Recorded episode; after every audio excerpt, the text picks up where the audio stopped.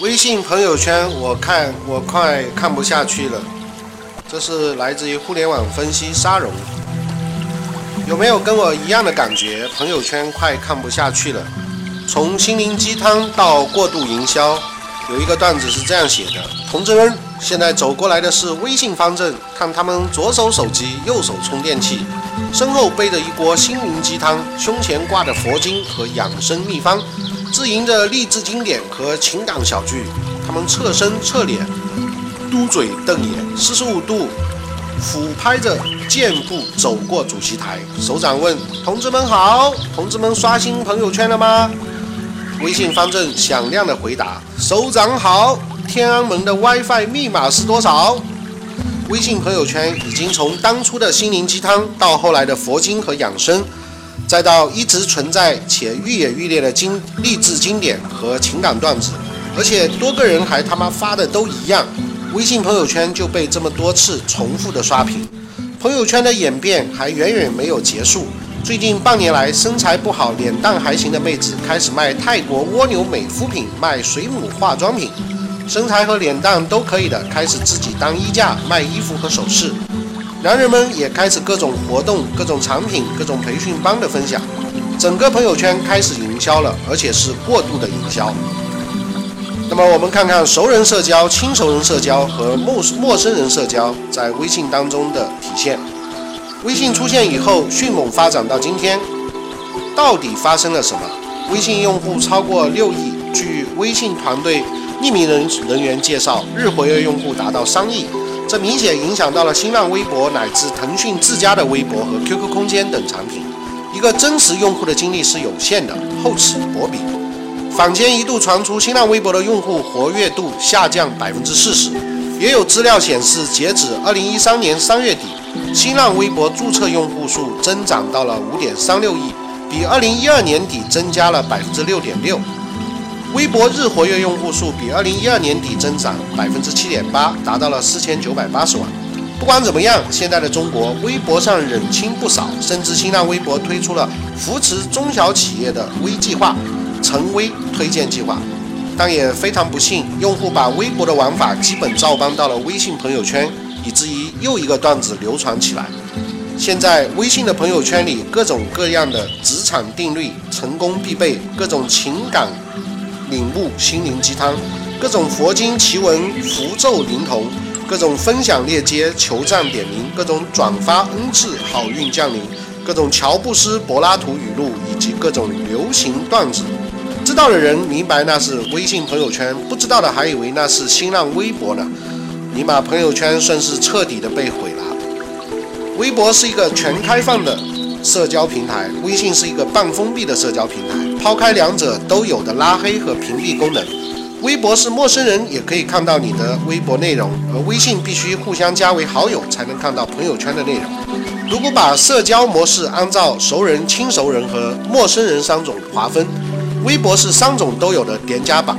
微信没有陌生人社交模式，只有陌生人社交到亲熟人再到熟人社交的入口。摇一摇，附近的人就是从陌生人到亲熟人的路口。一旦在微信里成为好友，至少是亲熟人的社交。但是，微信作为产品本身的设计正在被人们打破，被人为的打破，真的是人定胜天。朋友圈快看不下去，其中的一个原因是用户自身造成的，用户自己人为的引入了陌生人的社交。我们来看看你的微博好友能不能达到像我们接下来说的案例，能达到六十五万的粉。尽管微信团队在设计个人微信的产品路径时，只考虑了陌生人社交进入亲熟人和熟人社交的入口，并为微信营销开辟了微信公众平台的相对独独立的产品体系，但是总有人会想，太麻烦了，为什么不一石二鸟，既用个人微信进行社交，又用它进行营销呢？这样确实省事，而且老子老子文章写的不好，就写一些碎片化的这个文字，或者是用照片、音乐进行营销多好。那只需要解决一个问题，就是让自己的个人微信好友越多越好。微信好友越多，在朋友圈的任何动作、任何信息曝光率就越高，营销的效果理论上就越好。接下来我要讲三个人和他们的微信故事，不要掉下巴，请保持正。郭吉军，他的江湖名号是郭吉吉啊，也是从草，应该是草根站长出身。早年是草根站长出身，后来做了三六零有酒联盟的总监。目前被广为流传的事迹是他和他的兄媒体，一来是人怕出名猪怕断，全中国省市自治区都开一次互联网大会，平均每个月两至三次，一年才轮得完。郭吉军基本上都出于工作或者受邀前去。这为他个人微信好友的积累奠定了基础。他只要在大会上现场做个活动，送出一只小公仔，说一说圈里圈外的事儿，公布个人微信号，呼啦啦几百上千的人加他微信。后来呢，郭继军拥有全国各地美女资源聚合而成的兄媒体，听起来熟悉。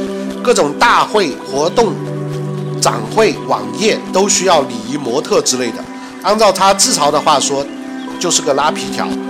所以他的个人微信好友可以破万，最近刚刚突破两万两千两百二十二万，啊，二十二。第二个背影哥，如果说小米手机擅长饥饿营销，那么这哥们搞的就是神秘营销。他真正的姓名我不知道，神秘吧？他每次拍照都是和美女，这些美女都怎么认识的？都怎么愿意和他合影的？我也不知道，神秘吧？每次合影都是让美女正面，他只露个背影，神秘吧？江湖流行一个段子，是他个人的微信好友想买游艇，请他在微信里帮忙问问有没有优惠。他发了一条朋友圈，十分钟冒出来十几个卖游艇的，还有一个卖直升飞机的，托他托他问问有没有人想要买。是的，他的个人微信好友达到超过三十四万。周群超，先不说粉丝的质量与真假，像四百万粉丝的腾讯微博情感心理学和好好几个粉丝超过五十万的微信公众号都是这家伙运营的。他最近牵头搞了一个牛微联盟，号称机票住宿全包，要闭门分享微博、微信等微营销的干货。在他自拍上传到的视频里显示，他有六万五千八百一十二个十百千万。个十百千万十哦，六十五万八千一百二十一个微信好友，是的，你没有看错，超过六十五万个个人微信好友。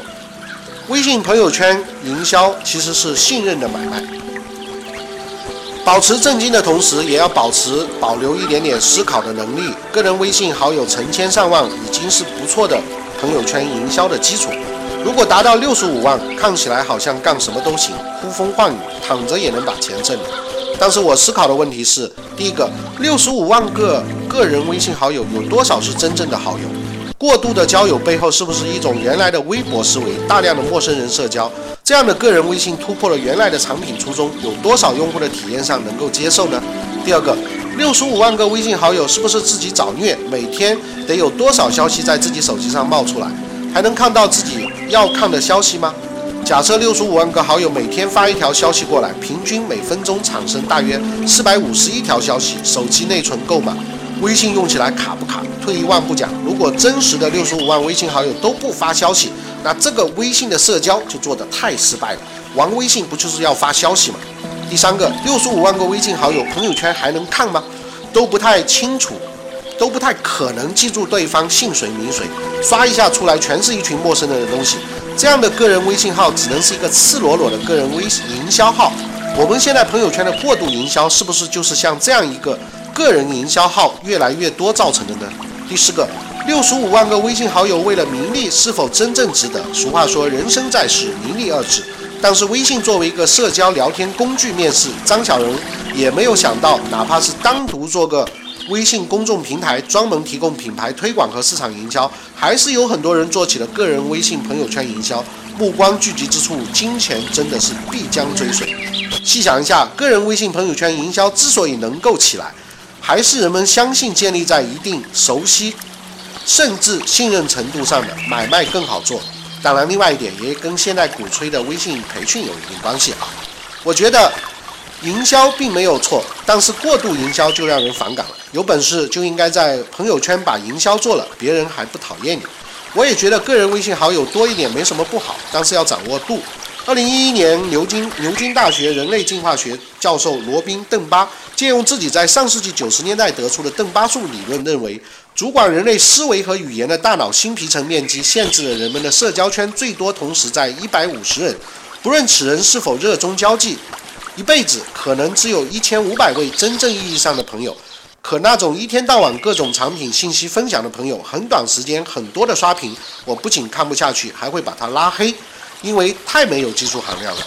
就算是社交需求在正常的值偏高一点，根据玩微信的体验，我个人认为个人微信好友，当然必须是真正意义上的亲熟人和熟人，在一千五百人上下是比较好的，当然少一点可能更好，最多不要超过两千人，要不朋友圈真的就看不下去了。最后再送大家一个段子，我经常很纠结，朋友圈那些发心灵鸡汤、成功必备、佛经咒符、各种转发求平安、害人的中医中药错误信息，给女人的一百句给男人的忠告，这些熟悉的陌生人和他们能成为朋友，也只能是客气寒暄了吧。其实人家可能也看不惯我，生活莫有精神，追求挣钱、吃喝玩乐、自拍自拍还是自拍。那就是彼此不刷屏的情况下，谁也别嫌弃谁了吧。再嫌弃，只能把朋友圈卸载。当然，你可以加他们，但是不看他朋友圈的消息。